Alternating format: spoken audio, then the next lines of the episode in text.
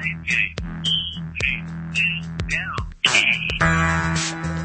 bicycle revolution! Woo-hoo! I'm in love with everybody here.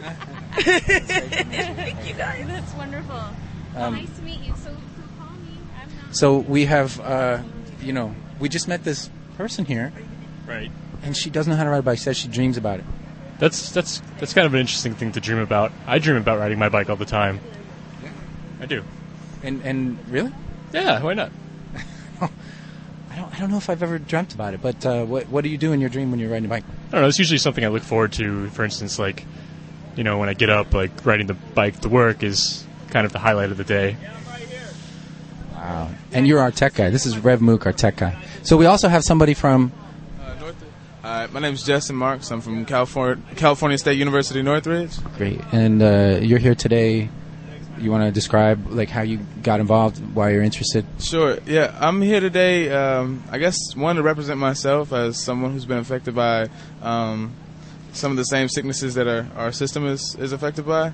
Um, originally, I got um, involved with activism and just basic awareness was... Um, through the efforts uh, to save public education, um, and I was an org- organize, or I was involved in some of the organ- organizing of some of the demonstrations and protests that we had on campus. Um, in March fourth, twenty ten, we had brought about seven thousand people out, and out of those seven thousand, six were arrested, one of them being a seventy-three-year-old professor whose arm was broken from her shoulder to her wrist. Um, and it... It created a rallying tool for us to kind of get behind um, and talk about the issues um, and then also get support for, um, you know, our, our cause individually. And from there on, it, it kind of, um, it kind of like, I guess, sensitized my radar to some of the other um, truths that were um, being spread by people like um, the people here at Occupy L A. Yeah, who's, uh, so who's here, who have you, who have you connected with here? Um, I've con- connected with um, a couple other groups from the colleges, trying to see how um, we can be a large proponent or uh, um, bring that to the table. I know that there's other people here who's who've had their homes stolen by banks, um, and I think that um, you know, with any struggle, I think the people that are affected by it most are going to be the, ha- need to be the first ones to to speak about it. So it's like, oh, even though I I um, I sympathize greatly um, with all the people that are here for a whole bunch of different reasons, for police brutality and for, um, like like I said, the the, the real estate thieving uh, thievery, I guess, has going been going on, and um, you know, just just I mean, all of it. And um, I think that, like, once again, those people need to stand up first, the people uh, most directly affected by it. Um, and so I've been trying to connect with other. Um, Of the college, I think Occidental College is out here. U- UCLA, U S C is out here, and there's a large number of C S U N students out here as well. Um, so these these things, a lot of times, the value of them, or one of the, the things that's good about them, is that they uh, they start these networks. Do you see that happening? Yeah, definitely, and um, I think that's that's where our gonna. I think that's where our biggest strength is gonna lie, and. Um, Like once again, I, I think that when it comes down to the the individual uh, cause being st- fought for just as strongly uh, as the collective one, um, and uh, I think, you know, through the network, I, I think it's great that we're seeing um, a reflection of what's been going on in the rest of the world. I mean, it's kind of unfortunate that had it happened to us last, but at the same time, I think better late than never. So I'm I'm glad that we're utilizing resources like Twitter and. Uh, Facebook. It, it coming here. It's almost like a time warp. Like, it looks like something like um, Haidt and Ashbury uh, in the sixties in San Francisco. But yet, then you see like you, you get snapped back to reality, and you see an iPhone somewhere, and it's it's a it's cool. It's really cool. What's your major? Um, I'm a double major in African American Studies and English. You're gonna be a teacher? Um, I'm look. I'll pro- I'm just studying for the C B E S T right now, so I'll probably be a teacher. Um, looking at law schools right now. Um, So yeah, that, that's those are some of my goals. A lot of times it's like teaching or law. Right, right, right. Let me give you a bike talk flyer. Um, do you, Jess? You said Justin. Justin, do you ride a bike? Um, I do actually. I have um, I've had like two bikes stolen, and this one I've got protected with two new U locks. So I'm hopefully I'll be able to hold on to it. Is it here? No, it's not here. Yeah, it's, it's actually in repair right now. I bent my rim, which is eating through tires, so I had to get it fixed. Yeah. All right. Well, um, keep in touch through the through the thing. If you want to stop by, you know, let me know. If you have anybody that you said, like you were saying, that people who are, you know, personally affected by some of the issues that we're talking about here. Right. And if you could bring them by, I'd really appreciate it. Yeah, we'll do. We'll do. Thank you. I think it's important that we're on our, that we are our own media, because obviously mainstream media isn't doing it. So I, I love what you guys are doing here. Thank you. Cool. Thank you. I'm a teacher too. Oh, okay. Cool. Good stuff. Um, you got any more like this? Back? I don't know. Do you have any more students? Yes. Um, I'll grab more some for you. Nick said, any more like this guy? Yeah. I'll, I'll grab. Uh, I'll grab some more people that I came with. Okay. Okay. Thank you. Thank you. So we got, we're going to teach someone how to ride a bike. That is great. Did you get her contact info? No. Maybe I should go find her. Yeah. You, I mean, even if you're helping somebody, sometimes you got to, mm. yeah. you know, drag them with you and, and actually. She's very excited. Yeah, but I think she was excited just in general. Okay. Turquoise shirt. I'm going to go find Agata and make sure that I have her phone number so we can teach her how to ride a bike. Well, you look prepared. I'm prepared. I've got all different types of recording devices. Do you have, uh, like, power shots or anything? What's that? I thought you bike people had uh, power shots. I had a, um, some fuel, as we call it, on the way here. Oh, okay. It was a bar. It was just a bunk breaker. I mean, when I say you, I, I, you, I should say uh, triathletes. Well, you know, that's just a side hobby. That's not something I do all the time. It's not your identity. No, it's not. It's just one small sliver. Mikey. Mikey Wally, everybody. Mikey Wally is perhaps the preeminent bike photographer in Los Angeles. Thanks. You're welcome. And you got it, uh, your camera on you. What kind of camera? Um, I shoot with a Canon uh, T two I body and a Sigma thirty one point four lens. Which ends up, if you're a camera nerd, my body has a one point six crop factor. And one point six times thirty is forty-eight, so I effectively shoot with a forty-eight millimeter lens. You know what? You could just be making that up, and I, but it sounds. I'm. I'll hire you for my wedding or whatever. So or my bike wedding. Hell yeah! So um, you do a lot of bike photography, right, Mikey? Absolutely. What are some of the memorable pictures that you have taken? Um, recent ones. I really, I really enjoyed shooting Wolfpack bike from Los Angeles to Las Vegas in seventeen hours. Me and uh, Roadblock were in a car, and we uh, were supposed to just drop. That's fast, huh? It's really fast. And it was in the basically at night most of the time. Well, it's better, I would think. Yeah, but you have to, I mean, roads you've never been on, and there's no street lights. You know, it's the country, so they have to rely on their own powerful lights that are on their bikes. So it wasn't the highway? Um, or, no, it is the country. It's just the highway in the country. I think they get on the highway occasionally, but it was mostly roads next to the highway. But that was that was really that was a blast. That was a blast. And uh, Interbike was okay. What do you mean okay? Well, is it corporate? Well, no, I went with Don, and he got in a little bike accident, so I really didn't go to Interbike at all. I just helped him out with like his his injuries in the hospital. Yeah, I've been seeing him lately. He's like, I, he's got a cracked ri- ribs and a, like a lacerated liver. Yeah, and uh, and he hit his head, and he was bleeding, but he didn't have any skull fractures or anything, so that was really good. And he's getting a lot better now. So he wasn't wearing a helmet. That's basically it. It was a it was a mechanical failure where uh, the crank arm had a hairline fracture and became weak, and it snapped. And he's really tall, six foot eight. Uh, his head hit the pavement. He hit the side of his. Uh, his left side, and wasn't wearing a helmet, and basically, yeah, that's it. You know, mechanical failures can happen to anybody. Thank God it happened where it did. It wasn't in a rural mountain pass or something. There was paramedics on scene. Uh, he was going slow, and there was a hospital nearby. So, you know, and now he says that he will always wear a helmet. Hopefully. The thing is, it, you always hear about these people who are like, now I'll always wear a helmet. Yeah, people say that. Whereas before, it's like you could have told them that that might happen. I mean, I wear a helmet. You probably don't, right?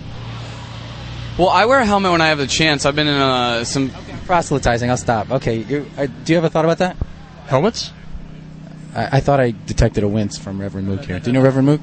My uh, my helmet's in the mail. I talked to people at Laser, and they, they hooked me up, and... I got for your dreadlocks to fit through? Or? Actually, yeah, they have, uh, they have helmets that fit ponytails. Okay. So.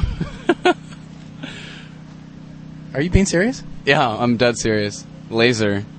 Do you, are you going to find one to fit your beard, Reverend Mook? No. Yeah, I guess that makes no sense. So you're, what else? Uh, Interbike, uh, Wolfpack to Las Vegas. What, what what are these pictures like? Can you describe them in words?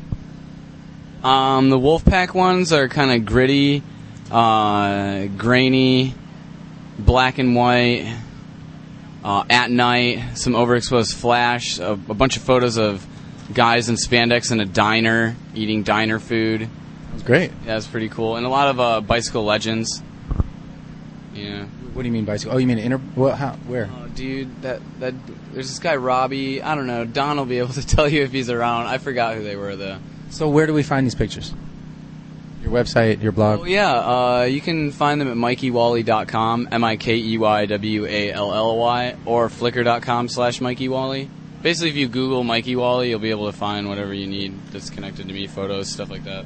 Well, Mikey, I saw you in the movie, uh, uh, the Angelopes movie.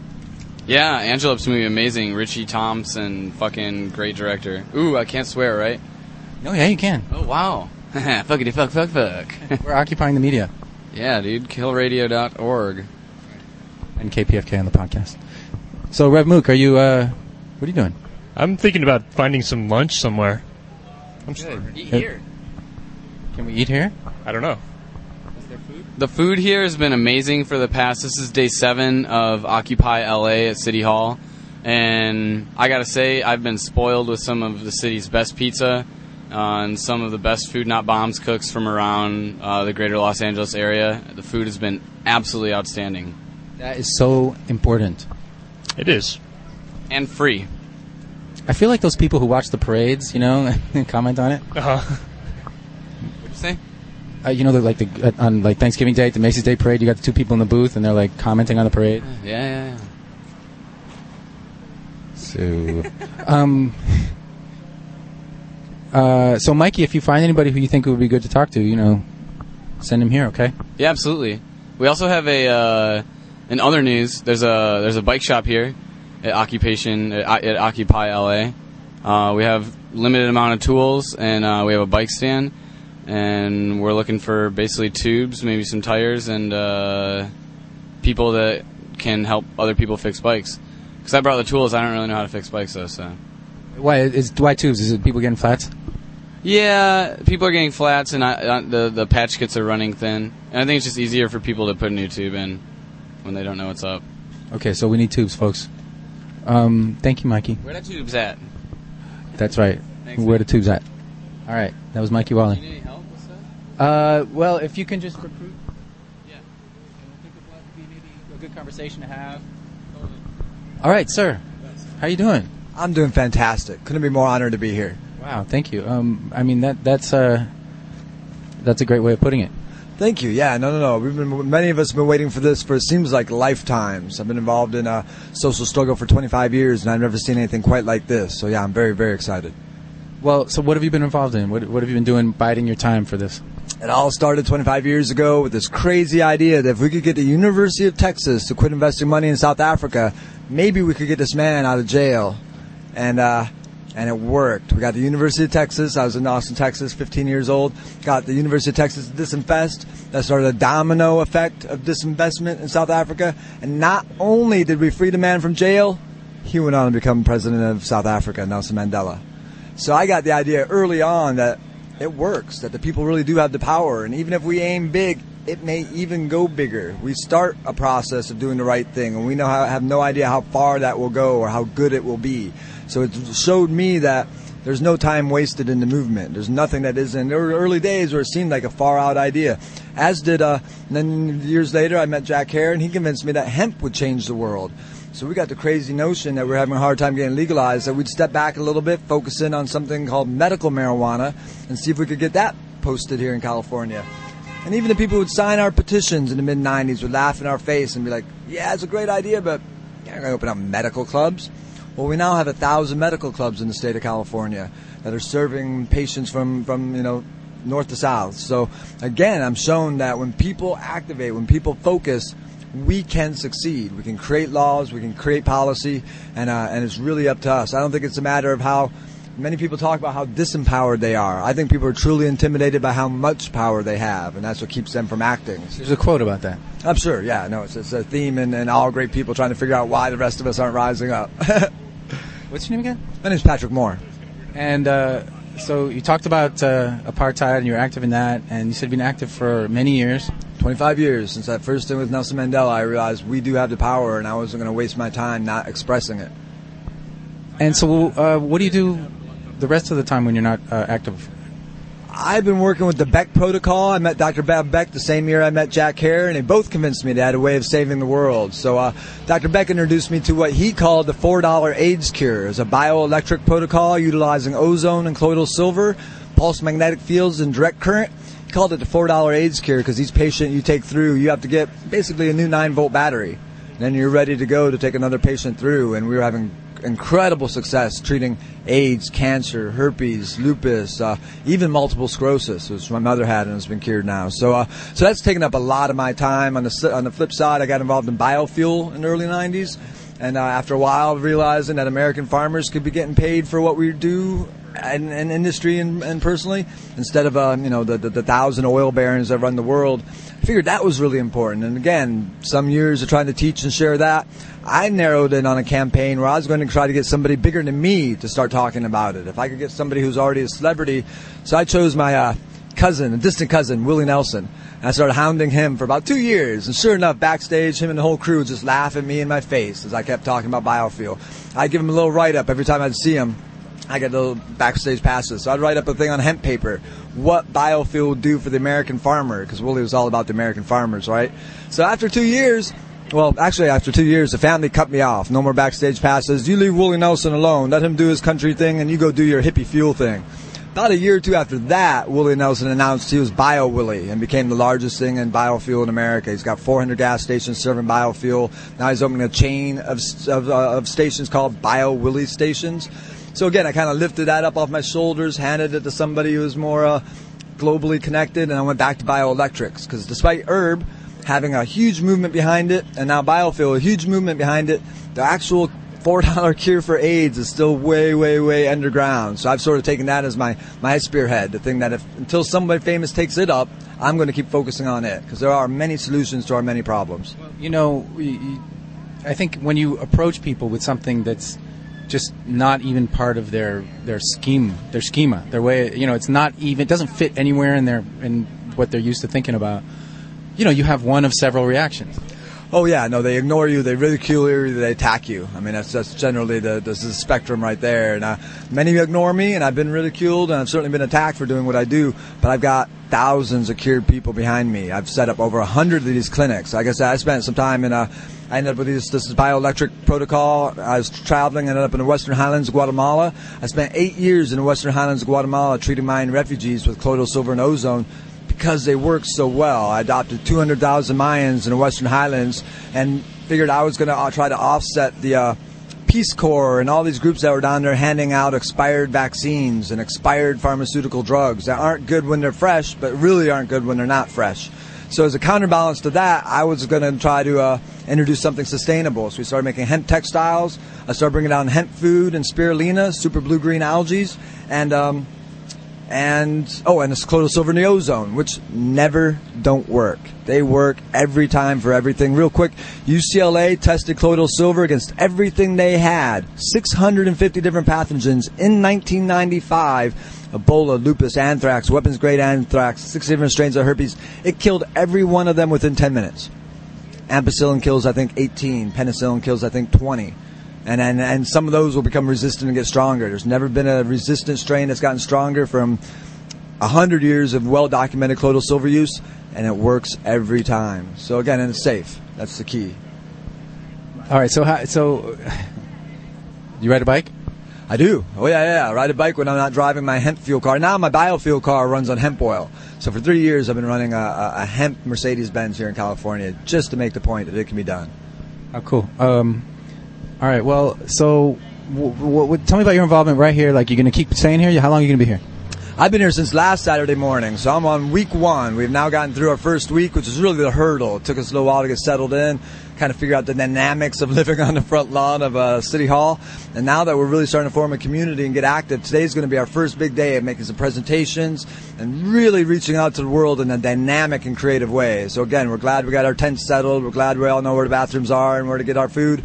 And now it's the, now the work begins. We start interfacing with the public and really building the momentum. We now have eight hundred, and now it may be, you know, more. As of last night, eight hundred cities in occupation. It was seventy-five just a couple days ago, and so we are building momentum quicker than I think any of us really imagined. And uh, and that's that's history being on our. What are what are some of the new cities? Excuse me. Some of the new cities that are that are.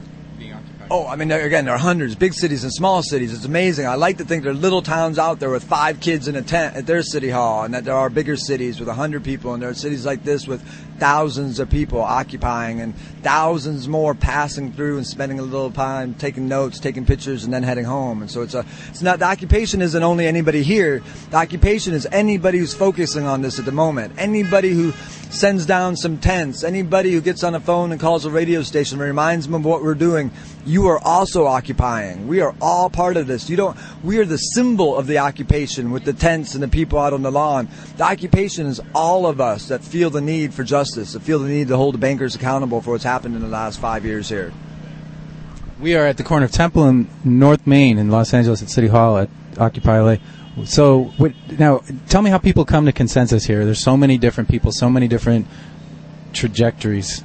How, how does it all? How does it come together? Certainly, though, we're a movement that's being uh, ridiculed in the mainstream media for not having a focus, for not knowing why we're here, and we are the ninety-nine percent. So, of course, we have a rich diversity of issues, from from hemp prohibition to freeing Mumia to social justice issues to uh, educational issues. All that's part of our umbrella. But we are on the lawn with demands. We have a list of demands that's posted on uh, uh, Occupy Wall Street dot org. And, uh, and somehow Fox and C N N can't seem to find our website or figure out what it is that we've posted on the net weeks ago. And one of the reasons may be that in a Google search yesterday, we did not come up in the top fifty. When you type Occupy L A, specific list of demands, we are not one of the top fifty that come up. So there are all sorts of organizations who are claiming and get the early Google searches claiming that we want a free education and we want to shut down this and stop that and free this. That's not actually our list of demands. That may be something most of us do want, but we do not leave this lawn until seven lists of demands are met. And so we're trying to clarify some of those demands and uh, reinstating the Glass-Steagall. As geeky as that sounds and insignificant as that may seem, much of the problem we've had in the last ten years is uh, is this uh, freeing up and the, the ability for investment bankers to work with bankers. And that was what Glass-Steagall banned uh, fifty years ago. So there's some simple solutions to our problems. And uh, I think this very well thought out group. And again, we're hammering through it day by day. The consensus are hours and hours of meetings. Everybody has a chance to express themselves. Nobody gets overlooked or skipped. So again, it's a time consuming and thoughtful process, but it's uh, it's working. And uh, that's what democracy takes. It takes communication, time, and dedication, and we have all that here. I like the way you don't get thrown off by all the... Uh, we're being handed uh, some really cool stickers. Hey, sir, did you make these? Uh, we got it printed out. Uh, we're pretty awesome. Yeah, thank you. We are the ninety-nine percent. Uh, we're going to be handling the logo for Occupy L A and uh, Occupy. So it could be used internationally as well as nationally, Occupy. And uh, we're getting some patents and trademarks, and we are trying to structure ourselves to be uh, plural, pluralistic in the sense that uh, we don't have any hidden agendas and there's no specific cause aside from taking back our government and taking care of our debt, which we'll never pay on our own. We were just talking about uh, list of demands. Do you know them by heart? I don't know them by heart, but I got a pretty good outline. The, the, the basics are, um, again, reinstating the Glass-Steagall Act, uh, prosecutions of the criminal banking cartels of the last... The Glass-Steagall Act? Glass-Steagall is a very important act passed by Roosevelt. The last time we had a Great Depression like this, oh, it's back here. Some notes were made and some clarity was found that the big problems were investment bankers acting like bankers and bankers acting like investment bankers. So the Glass-Steagall Act was passed by Roosevelt at the very end of his term. He slipped it in there. And it said that if you're an investment banker, you've got to let everyone know, and you can't act like a bank. If you take your money into a bank, you assume it's sitting in the back room in a vault. If you take it to an investment banker, you know he's taking it to Wall Street and investing it for you. But if you take your money to a banker and he can take it to Wall Street and lose your money on Wall Street, that was the big problem. So the Glass-Steagall Act banned that. We lifted the Glass-Steagall Act in the last ten years. Said we trust the bankers to manage themselves. We're not going to actually put regulations on them, banning them from taking our pension funds to Wall Street. So you know what they did? Exactly that. They took our pension funds to Wall Street. They emptied out the banks, shifted them over to the investment bankers, threw them all on Wall Street in what were many fraudulent uh, fraudulent transactions. It's like selling a Timex as a Rolex. That would be fraud out here, but on Wall Street, apparently, that's just business as usual. So we've lost trillions of dollars by repealing the Glass-Steagall Act. And if we want to immediately stop this, this, this funnel going out, we reinstate the Glass-Steagall Act, and uh, and we will have a, a fair and balanced banking system again. It's it's possible. It's doable. Again, it sounds a little bit geeky, but it is important at this moment. All right. No, no. Things are happening. No, we are on location here at the Occupy L A. Oh, and, and another one. I mean, again, just getting the, uh, like the, the very famous speech uh, given by Eisenhower, his last speech as he was leaving. He recognized that the military-industrial complex was becoming the greatest threat to American security, and he tried to warn us about that. And that is also one of our list of demands, is for the military-industrial complex to be distinctly separated from our military, that the military should not be working in conjunction with the industrial complex that is uh, the trillion-dollar industry behind it. And there need to be clear separations in those. And so we have a very reasonable set of demands, very easily obtained if we just proactively acted like a, a conscious government and took care of crim- white-collar criminals the way we take care of people stealing hubcaps and uh, stealing cable. Thank you. My pleasure. We'll talk to you again. That's not. Respect. So you were telling me you got? Are you the one behind these T-shirts? T-shirts? No. I, you, you make the bumper stickers? I don't make the bumper stickers. We just contract it out with, um, I believe it's R T C. Uh, I don't want to pigeonhole you as like a bumper sticker maker. No.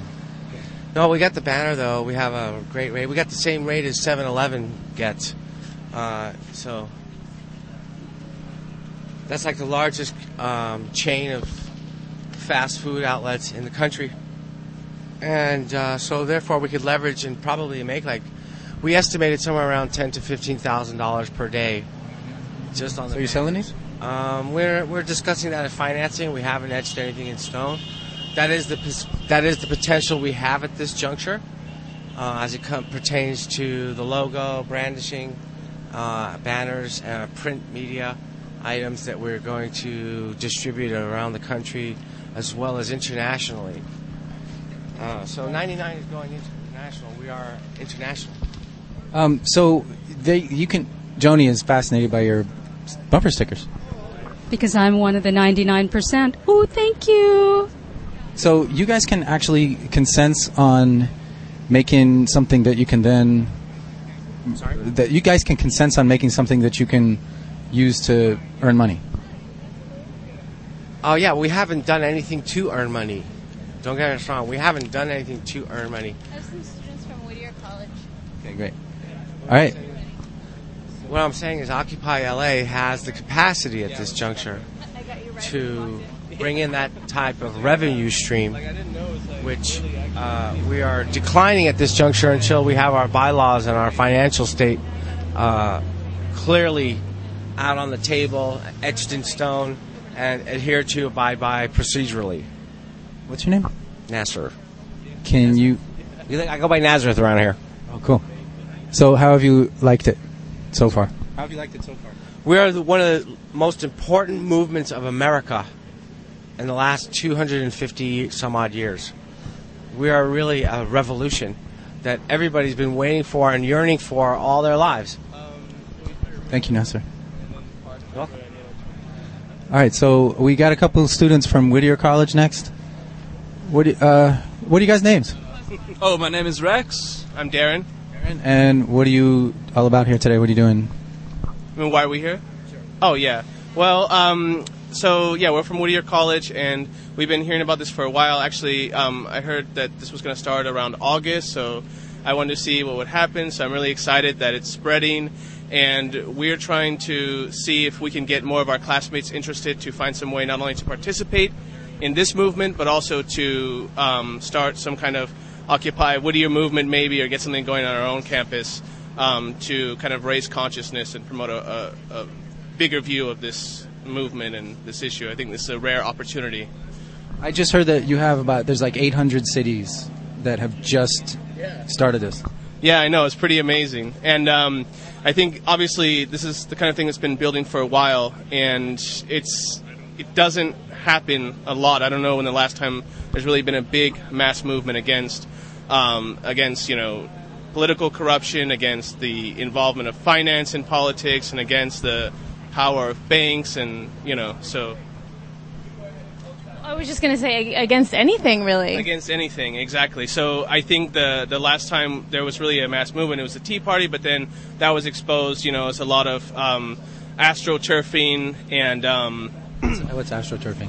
Um, where it's like, it's it's the idea of having fake grassroots. So, um, you know, the Tea Party was supposed to be this spontaneous uproar, these common Americans and this kind of thing, when actually the way it worked was a lot of uh, top Republicans started these front organizations that were called stuff like, I don't know, Help America, Protect America, and rather than having any kind of revolutionary populist fervor, what happened is they worked to get a lot of Republicans in office and get a lot of Democrats. So it was mainly a conflict between two parties, posing as a populist uprising. So, yeah. Reminds me of this thing I saw when uh, the in two thousand, when the elections in Florida were, were hijacked, when they had these uh, Republican staffers pretending to be a popular protest, and they interrupted the ballot recounts.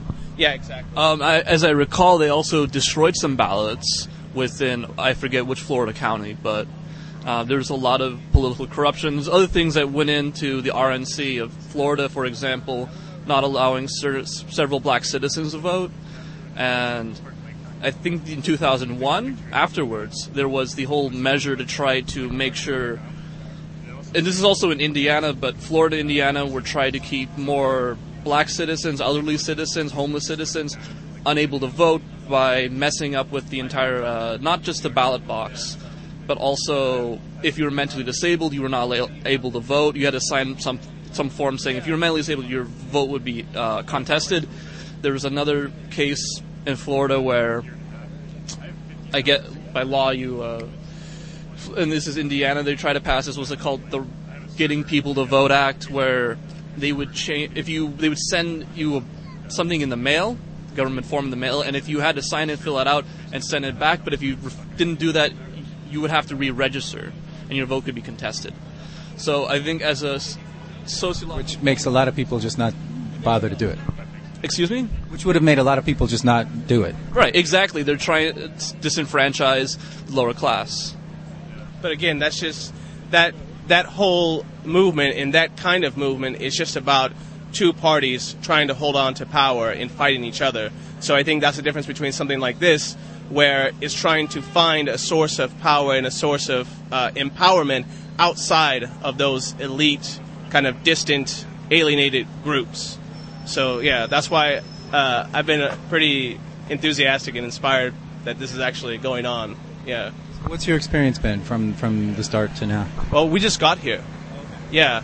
Um, but, yeah, um, I think last semester in at, at our own college, we started um, a community forum where um, we practiced a kind of a non-agenda, non-hierarchical model of coming together as a community to try to include faculty and students and workers. And our idea was also that um, we should organize as a community, empower ourselves as a community, and see what we can do on our own behalf as people, and not as, you know, people who, uh, you know, as roles, as workers or whatever. So we're actually really excited that this is going on, because it kind of encourages us in our own work on our own campus. Rev Mook, can I ask you a question here?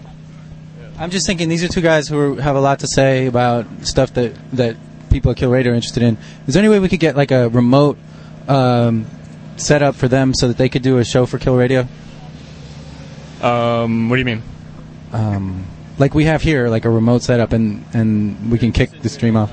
I mean, it, I guess it'd be the same stuff. Yeah, but like, can we do that? I'd be fine with that. Rex told me that he actually had a radio show, so he might be familiar with some of the technology. Yeah? Would you be interested in doing a radio show for Kill Radio? Um, well, right now I'm going through a senior seminar, which uh, right, uh, which you is like, you mean like right now? Oh, right now, right now? Definitely wonderful. Yeah. Would, like, like soon in the future. I think I don't know. I think oh. we'd have time, oh, and we, so, have, yeah. um, we have we uh, have Leandro and Connor. They'd be interested. Exactly. Yeah. yeah. You mean so doing it from here? Uh, yeah, that'd be great. Yeah. Um, I think yeah. I think we should try. try yeah. It. Yeah. I am just throwing that out there, and it's fine with me. I mean, yeah. there's just some, you know, our equipment. You know, we'll just leave here. Um, you need it for tomorrow, though, right? Yeah, I need it for tomorrow. But after that, right. um, yeah, and actually, uh, we we have our um, like I don't know what is it uh, video production thing on campus. So actually, um, I was just thinking about having them try to come, trying to get them to come down here and, and do something too. Well, okay, this is yeah. you know what.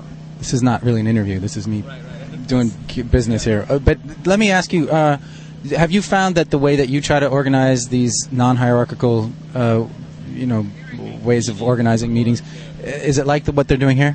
Um, similarly, I would say there's this whole building of consensus of how the democratic process goes, and it's more focused on participatory democracy, which usually happens when democratic regimes collapse, as we've seen everywhere throughout the industrialized world. I mean, so-called democratic? Right. Yeah, so, I mean, the democratic institutions that were fresh become corrupted because of outside institutions that play a role within the inner institutions, and which is guaranteed going to happen. For example, Italy ha- has a weak uh, direct democratic process, and, sorry, California's a weak, de- uh, weak democratic... Italy, California. Italy, the problem with Italy is that they're, uh, they have p- proportional representation of a weak bureaucracy, and so they can't counteract the corruption scandal, corruption issues. Uh, Sweden, however, I mean, I'm sorry, I'm, I'm going completely off topic, but the point is... Does that happen a lot here? I think probably with all these, the people... Yeah. I don't know. I would assume so. I mean, yeah. I think um, the fact is is that these kind of things are um, attended by people who...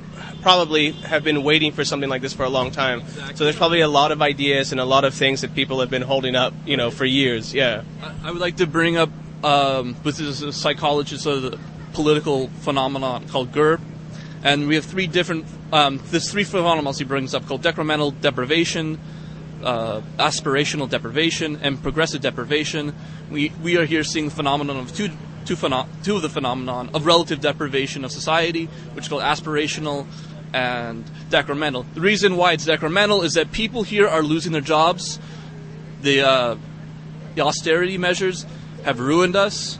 The, aus- the the banks are in control.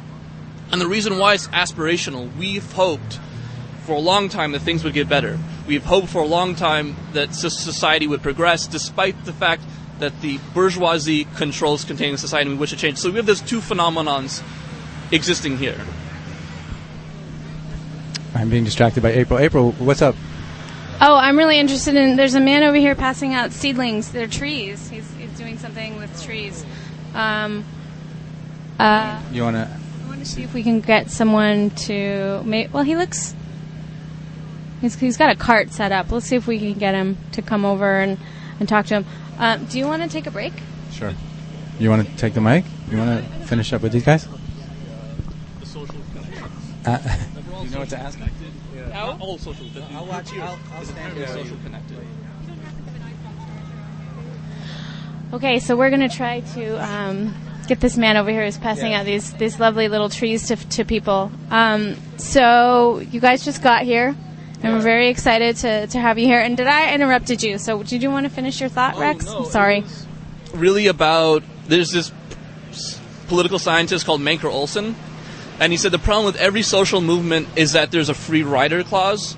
So people don't go out to protest because they believe that if this person goes to protest, they don't need to protest. And I found that people here felt like there's this revolutionary society, so they connected with all the social forums that have already been established and say, I don't care if somebody else protests other than me, I'm going to protest nonetheless, because this is a revolutionary moment in our, the entire zeitgeist, the time of, you know, sorry, the spirit of the time. And the spirit of the time is said, this is the time for revolutionary action. Indeed. Indeed. I know there, as you said, Darren yeah. said um, that people are out here for a variety of different reasons, and um, it is nice to just see that the, we can all be here and share the commonality of, of, yeah. of the experience, really, yeah. and know that we are like-minded to, to some degree, and we can express our frustrations. Yeah, no kidding. Yeah. No kidding. I think um, and so many people get used to viewing their friends, their neighbors, as, as some kind of abstracted other people who are apathetic, who don't understand, or whatever. So it's good when we can realize that that's not really the case, that we all have different motivations and different reasons, but there are always going to be circumstances where we'll, we'll find a common cause to come together. Exactly. Yeah. And, I mean, going on that is that we're not having a formal protest. We're having a combination of a formal protest, a sit-in, a type of counterculture as if that exactly exists within its own sociological transformation. Yeah. And so you're having people here from all different parts of L A come together and kind of act as a social unit, if you will, and a kind of an assembly, too. It's always inspired me. Yeah, it's pretty cool. Yeah. This is the nineteen sixty-eight of our generation. Right. Yeah. Right. Yeah. It's true. It's true. We'll go go explore. Yeah. Um, uh, come back. We'll be here, and and um, okay. we'll find you. Uh, I'm sure Nick will find you yeah. guys and talk to you about. You have a flyer, and yeah, we can figure out how to get you on the air again, and you can mobilize more students. Yeah. Thank Yay. you very much. Thanks, guys. Thanks, guys. Joni, do you want to talk on the radio for a bit? I do. I want. Oh, look! April has her headphones on. Can you hear me? It's so funny. I can't hear a monitor, so I have no idea what I'm saying. I just want to talk about, this is Joni, the Occidental Yogist uh, at Occupy L A, and I just want to mention that there was a yoga class here at ten o'clock this morning uh, that was taught by Daniel Overberger, who also teaches yoga at Runyon Canyon by donation. And from what I hear, they plan on having a yoga class here on the steps of City Hall every morning at ten o'clock in the morning. Not necessarily taught by him, but I think other people have volunteered to come and teach the class, and I I think there's also been the offer to teach a sunrise yoga class. Uh, I, I'm trying to find the, get the details myself. I'll probably talk about it on my show. Cheap plug for my show, Yoga Chat Wednesday. Sorry, one o'clock in the afternoon. But, yeah, yoga out here, and there are pe- people playing drums. This is a really cool, cool atmosphere here. I think I want to grab my tent and move in. Anyway, back to you. Are you... Uh, no, don't walk away. Wait a second. Um, I can hear you perfectly in okay. my headphones, just sure. so you know. It sounds great.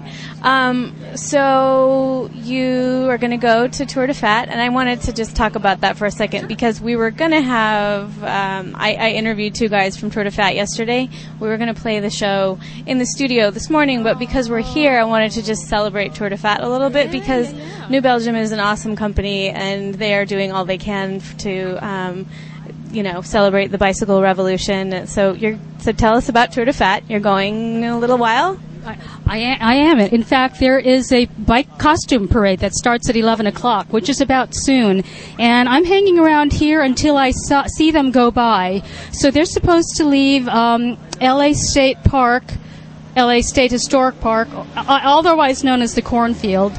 They're leaving it, supposed to leave at eleven o'clock and right around downtown L A. So if you're anywhere in the downtown area and you see a big, big, big group of costumed people on bicycles going around, honk your horn, wave, join in. It's a Tour de Fat. And uh, they're going to circle around downtown, end up back at the Cornfield, and they're going to spend a day just having a great time doing bikey stuff. And in fact, I think the highlight of the day is somebody has given up their car. Her name is Jessica Alexander. She's from Long Beach, and she's she actually applied last year, and she didn't. She barely made the cut, but she's getting her new bike this year. It's a Black Sheep handmade bike from a uh, maker in Colorado. So she's surrendering her car today. Awesome, because I was there last year, and what they do, they make a big production out of it. Yeah. They put her on some kind of float, dry, you know, cart her around, and they present her with a bicycle because she's basically vowed she turned in her car, she will go carless and now ride her bike from now on. So that's the highlight of the event.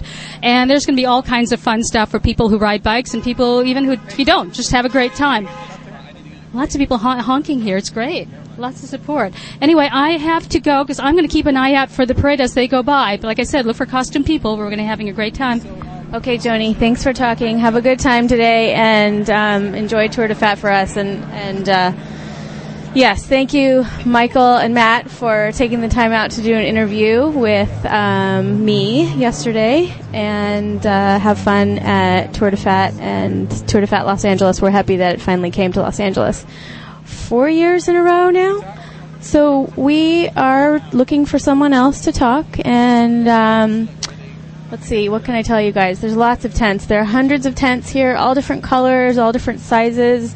Um, there are lots of people. Everybody's really calm. Um, people just collectively gathering and talking, and lots of photographers. Um, every different type of person, I would say, is represented here. Um, there were about twenty people doing the, the yoga class that Joni was doing, which looked lovely. It was right on the steps of City Hall, and um, there, there's no one telling anyone to stop doing anything. There's I've seen a few police officers, um, but just walking on the sidewalk, and all in all, everybody looks like they're they're getting along. There's um, getting along really well. There's a library. Oh, hang on, we have another guest. Hi, what's your name? Regina Quetzal. Hi, Regina. My name's April. Nice to meet you. Oh, yeah, most likely. Why are you here today? Well, I've been here for... Sorry, really quick. Trying to walk through here. I know. I'm sorry. No, it's okay. So maybe you could stand against... Maybe over there in the shade or something. Through this area out. We're trying to... Okay, sorry, everyone. We are um, trying to move our mic so we don't... Okay, this is better. It's in the shade. Yeah. Okay, so I'm talking to Regina now. And um, why are you here today? Okay, uh, I'm here. This is my eighth day. We've been here since day one, and we've been organizing and mobilizing. I'm here. Uh, I formed an Indigenous committee, which uh, represents all Indigenous people here at the Occupy Los Angeles and also out there in organizations. So we um, have the Indigenous committee for people to come and mobilize with Occupy Los Angeles. Okay, great. Uh, and where? How can people find you?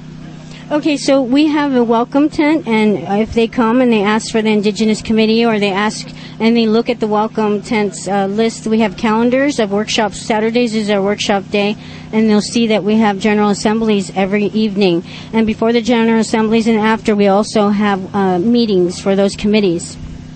Okay, so what kind of committees are there? Oh, there's probably approximately um, fifteen, and probably forming twenty committees. And so the power went out, the generators went down. Now they are solar over at Occupy L A. But you're hearing what happens when the generators go down. And we're coming back to the interviews and more of bike talk. So fantastic. The first person I talked to was a gentleman here that had been displaced. And I don't mean displaced, displaced. He he had a family and he worked and everything, but he was from Oklahoma, and he, he wanted to come here and actually protest because he said, this is my right as an American, and back in Oklahoma, this is what we do. We come out and we stand for our rights. And he brought his lovely wife, who in the middle of the conversation started to nurse her baby, and I thought, this is not the kind of revolutionary that the L A P D... In fact, they packed up, and it was really funny, they packed up their riot vans early, and they packed up the riot vans, and the first thing they ended up doing is... one of them broke down. So that sort of is the telltale sign that they weren't really prepared for this either. And they towed their, their riot squad police van back. And I continued to walk around it. And I thought to these guys, in fact, at one point I said, hey, you know, all you police guys are in the sun. All the protesters are in the shade. I think maybe you can be part of the ninety-nine and get into the shade too. So maybe it's all about helping everybody, and, and that's what I'm really sensing. And, of course, the next person, and I'm not I'm not lying to you, the next person I talked to, part of the Bike Coalition, Uh, someone else from the Film Center who just came on their own. And then, of course, pregnant people. There were so many pregnant women here at the last week's thing, and it's just grown since then. Uh, I've been dropping off some food. Uh, the film I was on with Retro Media uh, were really kind and gracious to let me take home uh, the second meal, some of the snacks that they didn't eat in the morning, and I just dropped it off. So I, I'm putting the challenge out there for all the film crews that are in the area. If you're close by, come on down and donate, like, just some, you know, your extra water or something at the end of the day so you don't have to waste gas and take it back to the production office. And uh, some people will benefit down here. So it's all about people coming down here and seeing, you know, how, how people are actually occupying your Los Angeles. You're part of that Los Angeles. Even you, Trick Miller. I'm wondering when you're going to pull out the wheels of steel and start spinning here for us. Um, my wheels are aluminum right now. I'm gonna I'm gonna go ride to ride to breakfast in a minute. Uh, so we're here oh, in downtown. Tour de Fat. Oh, I'm sorry. I'm, I'm pulling a William Shatner. I just I just loogied in his eye. Sorry. No, just it was a light spray. So um, here's Nick back with uh, Bike Talk, and um, thanks so much, Patrick. I just wanted to say one thing, slightly uh, off topic from Occupy L A, but um, you know we're starting today to um, we're we're starting today to promote the All City Toy Ride. So if you want to find out about the All City Toy Ride, the biggest uh, bicycle toy charity in Los Angeles, go to midnight riders dot com, and um, we'll we'll get you about that. That's I don't know. That's what I'm doing today. That's how I'm occupying L A today. Cool. So that's Patrick Miller. He's a D J. He does uh, he does music for some of the rides. He does a show on K P F K called Two Wheels and a Microphone. Uh, occasionally, occasional spot on uh, here in the city, Two Wheels and a Microphone. Cool. Um, so you're going to get breakfast, and we'll see you at Tour de Fat, right? We'll see you later at Tour de Fat. Cool. Thanks for talking. Get this get this guy off the phone and get get him on the mic. He's on with T J. Can T J talk to us uh, about what he's going to do? What's down in Vegas? I got fucked up in Vegas. Yeah. Here, here's T J. You're on live on Bike Talk. T J, T J from Orange twenty is bring is going to be. I know. T J from uh, T J from Orange twenty is going to be donating patch kits and various helpful items to the Occupy L A Share Bike program. It's going to be awesome. Thank you, T J. That's great. Thank you, T J. Got it. Okay. Yeah, come on through. Okay. Cool. We'll talk to you. T J from Orange twenty Bikes. Yes, awesome. The Share Bike program is growing, and uh, people are digging it. People are digging it. We're so really happy about it. We've let's talk about uh, chicken to the sartorial sense. Bikes now. Oh, whose phone is this? He looks like one of the villains on the old Batman show. No. So I do going? not like one of the villains. I look like, like thug number one that you'd always see in the credits. You know, Cesar Romero would be like, "Get me some good dogs for the show. The ones you got last time, they looked a little too furry. I want some dogs that you really believe could take a punch." And so I said, "Oh, but uh, you know what? It's. I think it's more about the attitude that you grab on this thing." Anyway, we're here at Occupy L A, and I'm just amazed by people. There, are, a lot of people have the silkscreen sign that's uh, ninety-nine percent, and the ninety-nine percent means that you're part of this ninety-nine percent that's kind of holding the weight, the the crutch of the whole. Uh, uh, experience here, and the one percent is the one that have the money that probably could actually bail us out of this whole mess, and we wouldn't have to be down here on our weekends and do this thing. So Roadblock, we could be at the Tour de Fat. The Tour de Fat, yeah. Um, we were talking about you when you weren't here. We were talking about your accident on the way to Vegas. Yeah, I heard that a little bit. Yes, and it's true. You were listening? I was. I was like, shit, I got to get down there. um, yeah, it was it was a freak accident, and. Um, Sadly, you know, it, it, it put me in the hospital for sure. So I've always encouraged people to wear helmets, but, you well, know. I got mine on today. See? That was a... Uh, oh, you heard me talking about that, huh? Yeah. No, that was definitely a uh, uh, a surprise, and I'm I'm definitely not going to be uh, riding without a helmet. I mean, I got a concussion out of that. It was crazy. I'm sorry about that. Yeah. So wear your helmets out there, people. Even though in the Netherlands, nobody wears helmets. Right. Well, and that was what was inspiring me not to wear one. But there's that point before. Yeah. That, um, that it was, uh, if you make it safe enough to ride with without a helmet, you're making it safe for a lot more people than if you just make it safe for people with helmets. But you know what? This was. This I mean, was pedestrians a, don't wear helmets. This had nothing to do with any infrastructure. It had nothing to do with cars. Uh. It was. It was literally equipment failure. It was a Shimano crank that broke in half. Uh-huh. And they had a, uh, they actually had a recall on it, like in the nineties. I found oh out. My God. Yeah, so it, it was a manufacturer's defect. You, so you never know. You raise a, a yeah, you raise a good question because a lot of our people out there are riding twenty, thirty year old bikes. I, I know that Sexy and I once got a, a real good shock when, when um, on one of the Midnight Riders somebody had a. a massive failure with their fork, and we kind of looked at each other that day, and we, we took it a little slower than we usually did. We we talked about this. Yeah, we know his name. I wasn't going to bring it up, but yeah, Marcus and, and Kim went down. Yeah, you remember that night, right? Yeah. That was when they were still together and kind of riding cannons everywhere. Yeah, we're, we're just like it's one of those days where we're just bringing out all the dirt and the dust and stuff. Yeah. I, let's talk about Occupy L A, yeah, let's and let's talk about. how... Oh, let's... let's yeah, I know. Uh, okay, so we're talking about Occupy L A. And so far, I've come down to the General Assembly meetings, and I've been promoting Ciclavia, and I've been promoting the idea that all of these people here should start focusing on walking, biking, and public transportation, because one of the things, if you want to be that change in the world, then you have to you have to start with yourself. And what we're doing right now is we've spent three or four trillion dollars of our treasure on the other side of the world bombing broke people for cheap gas because of our addiction to cars and gasoline. And so if we want to really start affecting change on that end, I think that as a nation we should be focusing on biking, walking, and public transit. And that's not only going to help our gas addiction, it's going to help our health care problem and our obesity problem. Because if we get humans, us as human animals, we're meant to be walking across this earth. And if we use our own two feet, it's going to help us make everything cheaper. I mean, the fact that we won't be using four thousand pound pavement-destroying machines on our streets, we won't have to constantly repave them, we won't be spending money on that, we can focus our money on education.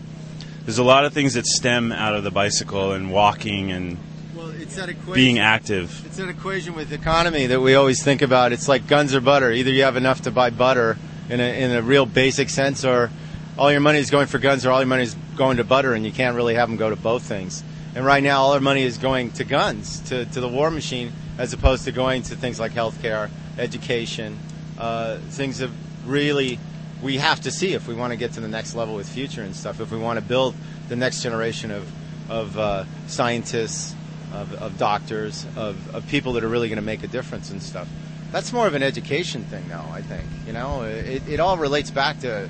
I mean, you could wipe this into very different kind of, uh, uh, what, what is this money going to? What program is this money going to? What, where is it going? And I think it had, we have to transcend that. Remember that these dollar signs really equate to people. I mean, if this dollar is going to this, you're actually Xing out a person out of this equation. And I think we, we have to realize that. And I think a lot of what, it's not about, I mean, we see the signs, we see all the people and their things, and we see all the, the bands and everything else here. But let's let's look at the real issue. It's about, like, these people are taking time to show that this is the problem that needs to be solved. And I think a lot of the, the, the solutions rest in rethinking how transportation as as a way and means on here needs filming, filming Roadblock but you're telling He's him filming him? While yeah. doing the interview. Filming the reaction. yeah, the reaction shot. So T J, chicken leather is always filming. Well, yeah. Is it because of memory problems? What's going on here? I did this back, and I can remember what somebody did in last year's Tour de Fat. So this year, I can say, wow, they did a great job at last year's Tour de Fat, and I actually recognize the person. So we're like, here I am, out of this plastic bottle, totally wasting our earth resources. Are you recycling? Yes. Are you going to run for uh, off city city council, something like that? Wow. Yeah, maybe someday. That'd be awesome. I don't think that the uh, powers that be are yet running on the platform of. Uh, A truly green and sustainable economy. I think we're still wasting a lot of corporate dollars in our politicians. It's It's been a week since last year's beginning of this thing. And finally, we're seeing a new... had uh, some sort of battery failure with their uh, equipment. But I did see a news truck that was covering the uh, the Michael Jackson... High. Yeah, there's like there's like twenty, twenty news trucks covering the Michael Jackson uh, doctor trial. One, Yet one there's... flat tires, so they decided, I guess, to let their equipment in. Bring it over here, which is kind of cool. It's kind of silly. Anyway, um, we got, you want to interview somebody? Sure. This is Roadblock. How are you guys doing? And this is Ben. What do we have here? Uh, my name's Ben. Ben? Mose. Ben Mose, yeah. Cool. I'm Paula. Paula, how are you doing? Good. So you guys are, have you been at Occupy L A for a while now? Is it first? Just for a few hours. Just for a few hours? Cool. How did you guys get down? Oh, we took the bus. Awesome. From Santa Monica. Santa Monica. All right. seven thirty-three. The ten. Awesome. That's Express, right? Yeah. Cool. Well, thanks for coming down. Yeah. The show is called Bike Talk. This is our host, Nick. Hey, Nick. Hey, um, so wh- why'd you come down? I want to support everybody on here. I want to support the, the ninety-nine percent. I'm tired of greed. I'm tired of hearing job creators and, and linking it with hoarding money, and I'm, I'm tired of it. I want to support them. Have you ever, do you ever come out to stuff like this? Have you been active politically? No, but... No, not yet. This is it. And there'll be plenty more after this, I'm sure. Love it. Love the energy. How long you been here? Just for? Pardon me? How long you been here today? Uh, just a few hours now. You met two people? Yeah, I've been walking around, taking photographs, speaking with people, asking them why they're out here, and, and uh, just vibe. If you had one or two or three demands that you wanted out of this, what would you say? Uh, the Wall Street that caused this should be held responsible and be accountable. Two, should take money out of all politics. It should be it should be no money in politics, and we should run our system like England does, just like six months before, not where it's all corporate sponsored by the media, private donations. I mean, it's crazy. And I've been following this since uh, September seventeenth with the uh, Wall Street and I. I've been following the coverage. I read. I've been watching online and some stuff on T. So I'm I'm excited to protest. I've been in Washington. I've been up north. I've been in L A. So I'm here to report. I'm a filmmaker and a photographer, so I'm here to also document it. Your demands? Oh, man. Uh, I want fairness. I want I want people that are struggling to eat to have a chance. I want people... I want to see somebody homeless living in a Bentley. I want to see I want to see one banker held accountable. I want to know who did this. And I don't want people saying, let's look to the future, let's not look to the past. I want to look to now. I don't want this to happen again. I want my mom to feel safe in her home. That's I just, right on. I want to feel safe. Right on. Love what you said about money and politics. Seems to be a theme going around. There's. Can we have a chance? Our one vote to millions of dollars. Who are they paying off? I mean, you spend X amount of money and you expect that much to come back to you. But one vote doesn't seem to work anymore until we get money out, and it will work. It does work. It's just we've corrupted the system with money. And they're listening to us because it's like Abe Midman says from Democracy Now!, we are the silenced majority. We're the majority, but we're not being heard. Right. Definitely. That's right. Comments? Comments. What's your three demands? My three demands. Um, I want. Uh, I'd like a job. Uh, I have a master's degree and I don't have a job. I'd like healthcare, and I would like some poss- opportunity. I feel like there's not a lot of opportunity for for anything for um, for for you know for everyone. I mean, it's it's, it's really vague. But I, there's we don't have as much opportunity as our, our parents had, and to some degree our parents' parents. Um, so I'm here for for the the possibility and the hope. And I believe that we, there's a lot of money, like Michael Moore says. There is money, but it's in the hands of very few. And we've allowed this through the politicians to make these certain votes and legislation. And if we stop that, why should we be paying somebody to go and have companies over in China and give tech support for that? That's insane. All those things need to be taken away. And we need to, she, I, we're all very educated people. Why can't we get small independent loans at small interest and make it very accessible for us to become entrepreneurial? Because we have the spirit. We have will. But where is... Come, where are the corporations? They're not doing it because all they care about is their profits going up and up and up. Yeah, somehow we had four or five trillion dollars in the last ten years to go bomb broke people on the other side of the earth. Where, what happened? Where'd that money? You know, the war. This is all on debt. The wars are not paid for. Nick, your three demands. Oh wow, three demands. I, I feel like this is the this is the the ground that things come out of. You know, and that, you know, it's just a matter of uh, of making the connections. And uh, yes, I, I mean, I think that out of when you look at what comes out of things, it's like uh, it's the this is the, the to me the intellectual work that's being done here, and people are deciding what they want, and they're meeting each other, and they're staying in touch, and you know, you, you hear people talk about. Okay, my one of my demands would be. Um, To try to, and I don't know how it's possible, but to try to make it that you know, uh, one, one, one person has the same amount of influence, you know, no matter who they are. That would be money a demand. Out of, money out of politics. Yeah. And it's inspiring to see the young people here, to see young people camping out. It's so awesome. Definitely inspiring to see the young people. We need to see. I think we need to see more middle-aged people too. Absolutely. You know. I agree. Yeah. Because they've, they they are they're seeing the big picture, right? I think there's a lot of people that are sitting at home with their heads down, going, "Harumph! I'm in this system, and there's not much I can do about it." If they would just come out, and we start the dialogue and start talking about what kinds of things we can do to change this, because it's possible. I've heard people say, "Well, what are their demands? What are their demands?" And I said, you know, just like in. when you're in Congress, you're not going to get all the representatives agreeing. You're not going to get all the senators agreeing. So now you expect these people in a short period of time to have their uh, demands clearly stated. It's about democracy in action, and we're seeing that now. And people are saying the same thing. They want opportunities. They want ability to have a home and to be able to work and to have health care and to not work so hard just to have so little. Yeah, the health care thing was always boggling my mind when when uh, when it came to Congress. It was it, the single payer option was instantly uh, taken out of the conversation. Yeah, and that was so frustrating to me because that really, like, people don't understand the single-payer option is basically just about financing. We're pooling the entire nation's money together and financing Medicare, uh, you know, health care, instead of having smaller pools that go to private, profitable sources. We're just making it a non-profit, huge pool of money that will finance our health care. And that, that, that's how they do it in modern nations around the world. Is just take the Medicare age down and give coverage for everybody, and the percentage is better, it's cheaper, and better care. Yeah. Because the, the, what's happening with managed care, it's just the, the managers are getting all the money, and, and all what they care about is profits, not about health. Exactly. Yeah, bringing the age down on Medicare would have solved the whole thing. I mean, my parents love Medicare. They don't want to see it go away. All these Republicans that uh, complain about Obama, they don't want to give up their Medicare. So all of a sudden it's like, it's just a challenge to the Congress people and say, why don't you go without medical care and see how you could how you could survive? Totally, totally. Actually, they, they increased their medical care this year, actually, with the bill. Yeah, and it's it's really different. It, it's funny because I, I really would like to see that expanded to everyone. I mean, if it's good enough for the go- the, co- the Congress, why can't it be good enough for everyone? Let them eat cake. I don't want them to come down to our level. I want to go up to their level. They're not feeling the pain is why. I'm saying they're not feeling the pain. If you're without something, you know what it feels like.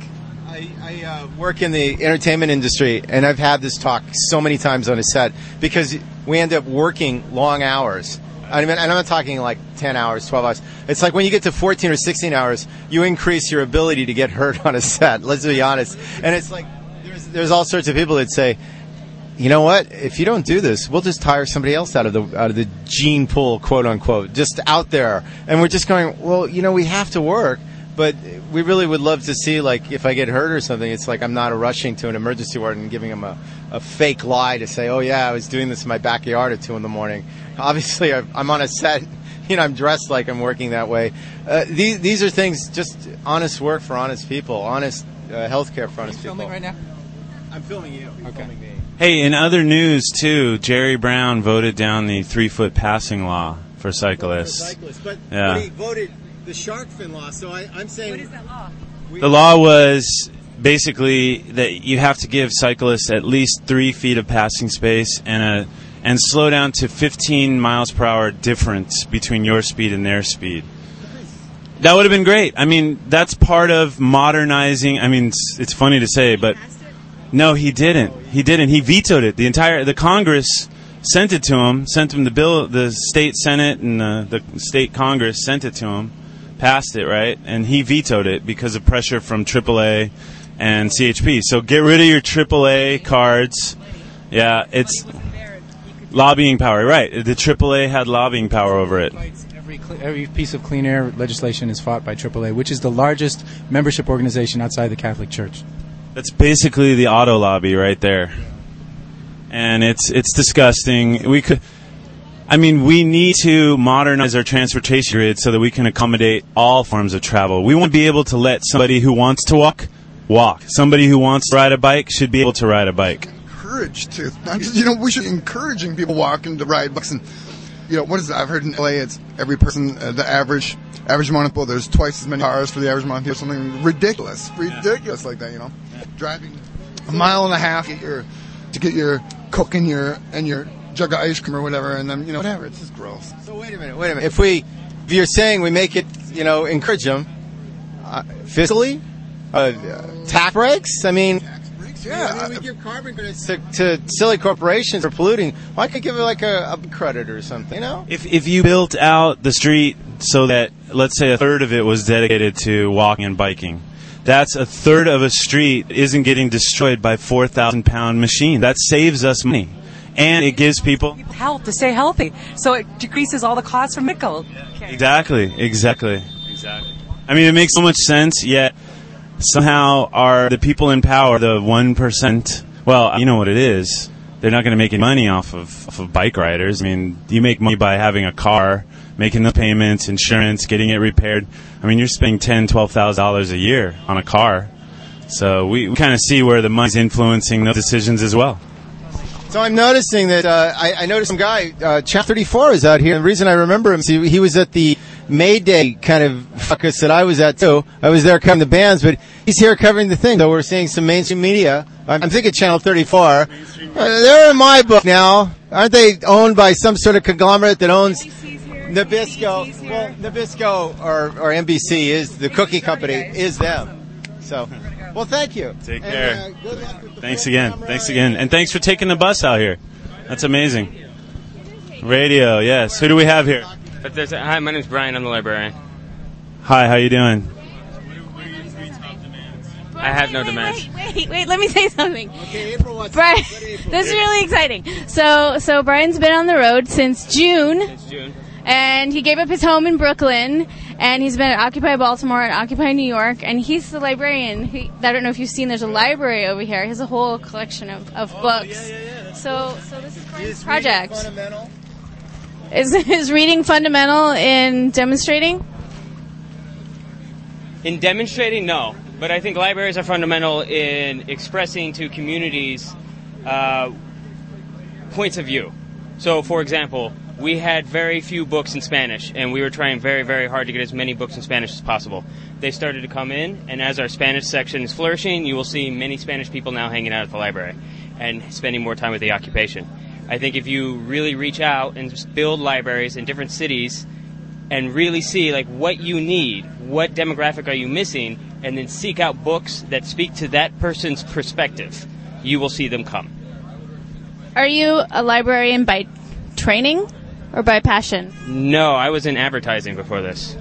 Oh, even better. Uh, I mean, the transition is even better. Do you want the microphone? No, I think you should ask the question. Okay, great. So, um, how did this? Pro- how was this project born? Uh, the library project? Yes. I think it's just natural that people bring books into these sort of things, and I'm here to organize it, I suppose. What's in the collection over there? Uh, we have a lot of stuff. We have a lot of classics. We have plays. We have uh, multilingual books. Um, we have periodicals. We have, uh, you know, just a lot of cheap dime store novels so people can take their mind off things. We have short stories. We have a, it's a full library. We try to cultivate it as best we can. And people are bringing you books and just dr- dropping them off? Yeah, all you got to do is show up and drop a book off and or show up and pick a book up. Okay, so it's on the honor system? That's right. I mean, it's a book. It's free. It's a book. It's free. Its knowledge is free. So what, yeah, what are your three demands for, if you could have three demands for this experience, what are they? I have no demands, and that's kind of part of my point. Okay. Where are you going next? I'm going back to New York after this. How long are you going to be here? October twenty-fifth, I leave. Chicken Leather, do you have any questions? I do. How does this compare to the other two that you've been at? Uh, it's far more peaceful in terms of its relationship to the city. Uh, and it's far more um, relaxed in terms of its relationship to the weather and the elements. Yes, I heard that New York was extremely cold. And in New York, they're not allowed to have tents outside. So it's a very different experience. Uh, yeah, I haven't been there in a long time, uh, but they are preparing for the winter, and as I go back, I'm interested to see what that means. Can I ask what you're writing there? Uh, this is just some personal writings and stuff um, in terms of what the library might need and how the library can grow and expand once I leave. So who's going to take over the library when you leave? Well, the library... Because it's a free library, it doesn't belong to anyone, and I don't necessarily think that it needs anyone to operate it. So I think the uh, people who are living here will take it over all by themselves. Okay. If somebody wanted to uh, organize a library project for you, could could they find you? Could they come and talk to you over there? I'm always in the library. Wonderful. Okay. I, um, Do you find any parallels between your uh, experiences being a librarian and, and those in advertising? Do you find any things that have helped you being uh, in, formerly uh, in uh, advertising and now in this? Do you find any similarities, uh, things that are inherently against each other? Or, or uh... um, I, I think it's um, entirely different, and that's quite refreshing. All right, wonderful. Thanks for coming over here. Have a good day. You too. Okay. So we're closing up in fifteen minutes. Hi. Hi. I'm Mister Sturgis. Hi. I'm April. No, it's, it's Larry. It's Larry. Larry. Well, the yeah. Wall Street Swindler. Ooh. Larry from the Wall Street. And we are... Hi, we're down here checking out the uh, Occupy L A from the wall street swindler dot com. And, you know, this is beautiful.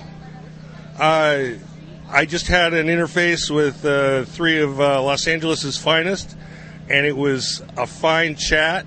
You know, I asked the question. I said, are any of you guys rich? And they said, no. I said, so you're pretty much like us. Yeah. Well, thank you for being cool and your tolerance. We really appreciate it. They were great. Cheers to the L A P D and the city fathers who are allowing this to go on. L A is the place. How long have you been here? I got here this morning. Uh, I've been following on the blog and following on the live feed. And uh, so that's how I knew to bring down some dollies and uh, a little headlight, because I saw that posted that you needed that. And, you know, some other stuff that I had laying around that, you know, you guys need. And I encourage everybody to check out the blog, see what they need. Donate and contribute if you can, because this is happening. What's the name of the blog? Uh, um, well, the blog is occupy los angeles dot org. Oh, I was talking about this one. Oh, wall street swindler dot com. Okay, so you're you're wearing a press pass from Wall Street Swindler. Can you tell us uh, what you what you kind of stuff you cover there? Oh, absolutely. What we do is we are the online aggregation for stories about greed, corruption, you know. Uh, People uh, doing phony mortgage stuff, people doing phony security stuff, counterfeiting, bribery, judges that go to jail. You know, check it out, because we've got hundreds of stories about corruption and, you know, and people getting caught, which is about time, because they need to be caught. They need to go away. They need to get out of the system. And if we can help, that's what we do. April says the big media is coming in. The big media is coming in. Over well, this Wall Street. You're saying wall street swindler dot com is not big media? No, We're, we've been around for about a year. You know, he had a big camera. Oh, he had a big camera. Oh, that is big media. Uh, well, hey, is it thanks. all about size? I think this one's just as big. Hey, sir, you want to talk? You know what? What's your name? John Johnson. And uh, uh, what what drew you here today? Uh, well, let's see, my. My brother works for the post office, and they want to throw him out of his job. So I thought, well, he can't come. So I thought, you know, he could put uh, raise the postage two or three cents like they've always done, and then make decisions on that afterwards. You know, like four or five years from now, instead of throwing two hundred thousand people out of their jobs, with the ripple effect being a million people, but also... Uh, The real reason I'm here is my seventy-one-year-old neighbor said she couldn't come because of her health. So, you know what? I could. So, thank you guys for being here. Thank you for representing your brother and your and your neighbor. All right. Thank you. Appreciate you being here. Okay, so we've got people from all walks of life uh, coming out here today, people who are personally impacted and affected. Thank you very much. Um, so, April, what do you think as we come to the close of, uh, I'm sorry I waved off chicken leather. No, that's okay. Some people don't like the video camera. I understand that. Um, what do I think? I'm really inspired by what we've seen here today. I am um, excited to see it grow. I wish that I, we could talk to people for hours, and I'm just really uh, excited that people are getting along, and there's no... Um, it's just a really positive environment, and um, yeah, lots of horn honking and. Um, Joe, you want to help us close out? Sure. Oh, Joe's going to come and help us close up. Come to uh, Occupy L A. We're building a new society, and we welcome all types of bikes. That was nice. Oh, Joe. Joe. Little bike love. I do. I have a, I'm a sucker for old Peugeots, but, you know, a mountain bike. There's a white one over there. Is there really? An old Peugeot, yeah. In the seventies? A seventies model? Ooh, a man after my own heart. So, uh... uh I don't know. I can show it to you. It? Yeah. You want me to? Okay. It was just locked up. Yeah, I ride... which I got from the Bicycle Kitchen, shout out, uh, seventy-five Peugeot U oh eight, which I'm in the process of restoring. It's my baby. Nice. Yeah. Very nice. So you're going to be here all weekend? I am. I'm going to be here indefinitely until our demands are met or until this fizzles out. Cool. Um, we're going to be at Ciclavia tomorrow, and uh, I guess you'll be here. Live from Ciclavia. You can't leave? Yes and no. It's, you know, we're so busy here, you know, in... working, you know, creating this movement that I shower maybe every other day, every third day. Um, it'll be nice when the movement gets going and we have more people that to carry the load, share the load. You know, right now it's a few of us that are busting our ass. Well, this is kind of a thin strip of land here. What, how would you deal with more people? Well, the deal is originally the camp was on the South Lawn, and City Hall asked us, "Can you guys move to the North Lawn? We need to. We have a, a movie that." You know, they were going to shoot here for years. They're going to shoot it. Okay, cool. We'll move to the North Lawn. They're done shooting, so we're in the process of moving back to the South Lawn, and that should be, you know, the permanent camp is going to be on the South Lawn from now on. Really? The original place that it was? Yeah. We only moved because, you know, we're working with the city, and they asked us to move to North Lawn for for a couple days. So, so uh, how many people would you say we could accommodate here? You know, if we take both lawns, you could, you could fit two thousand people on the grass surrounding the park and the sidewalks. If if we were to build a ring around City Hall, you could have three thousand people living here. Um, hey. So, w- oh, it's okay. we're we're almost uh, out, out of time here. We got April tried to talk to some guy. Um, you, so you're meeting people who've actually had, you know, their homes taken by banks. You know, all the time. It's not just a bunch of hippie kids living in, in tents, smoking weed. You see moms come out here from Glendale, Pasadena, Burbank, that, you know, single moms that have three jobs and are still, you know, struggling to, to feed their kids. And as when when the movement starts growing like that, when you br- start bringing in white picket fence type people, that's when this is really going to have an impact. Yeah, we just talked to a guy who said, you know, his brother's losing his job at the post office and his neighbor is, you know, I, I well... I was distracted at that point, but he, but he was like, you know, the, the, several people have almost broken down when we talk to them. Right. Yeah, I mean, it's an emotional thing, you know. Nobody likes the pressure, this constant stress of, of knowing that you're working your hardest. You know, they say work, that's that's the American ethic, is pull yourself up by your own bootstraps, and you try to do that. You try to live the American dream, you do everything right, and you ne- can never get there. And, you know, if we work hard in the society, we should... get what's coming to us, you know? It's as simple as that. And and that's what we're going to do here. So I'm noticing... Thank you. Breaking news, the Tour de Fat ride is coming, and Jesus Christ is leading the ride. Yay! Tour de Fat! Woo! Bike revolution! What a great close for the show. This would be perfect. um. So I just... Oh, Tour de Fat's riding by. Yay! Um, gonna, they must be coming to make a left, right? No, no they're not going to. No, they can't. Uh, that's. Um, can I tell you what that nice man said when yes. I asked him if he wanted to be on the radio? Yes. What is he had a sign that said, "He." What did it say? Something about his mortgage, right? You read his it. Mom uh, his mom got kicked out of her home in her golden years. seventy-five-year-old mom. Yeah. Um, this is a very like. Uh, average-looking American man in his middle ages, well-dressed, clean, white T-shirt, just playing, just describing him to you all. Um, I said, "Would you like to be on the radio?" And he said, "I can't. I have such a tragedy that I, when I start to talk about it, I get overwhelmed and I, I can't express myself. I need to just be here." And so, there's a lot of there's a lot of people here who are not able to, to talk, and hopefully we can try to celebrate that in a way that makes sense to us, and um, and honor the people who are here to to move their lives forward. I've heard the word honor from somebody else here, and I think that, you know, honoring things is important, especially when you're doing media um, at a at a place like this. All right, uh, April, what do you want to close the show? Thank you, everyone. We'll see you tomorrow at Ciclavia. We'll be um, we'll be live at Mama's Tamales all day. Yeah, it's Mama's Tamales. Cool. Um, at Ciclavia. So, do you want to describe some of what we're seeing here as as we close? Oh, I see some pink wigs and some Tour de Fat ride. Tour de Fat is riding by. I see some lots of lovely cyclists riding by in costumes.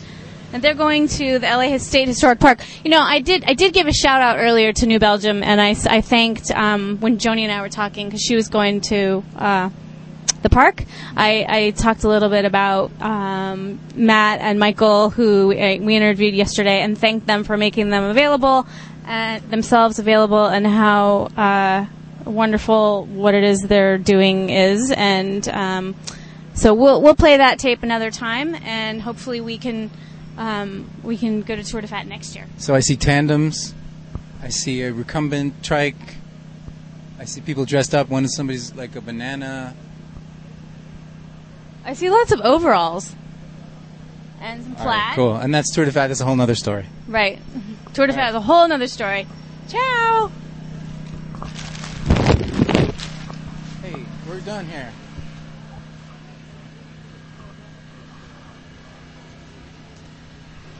Thank you for listening.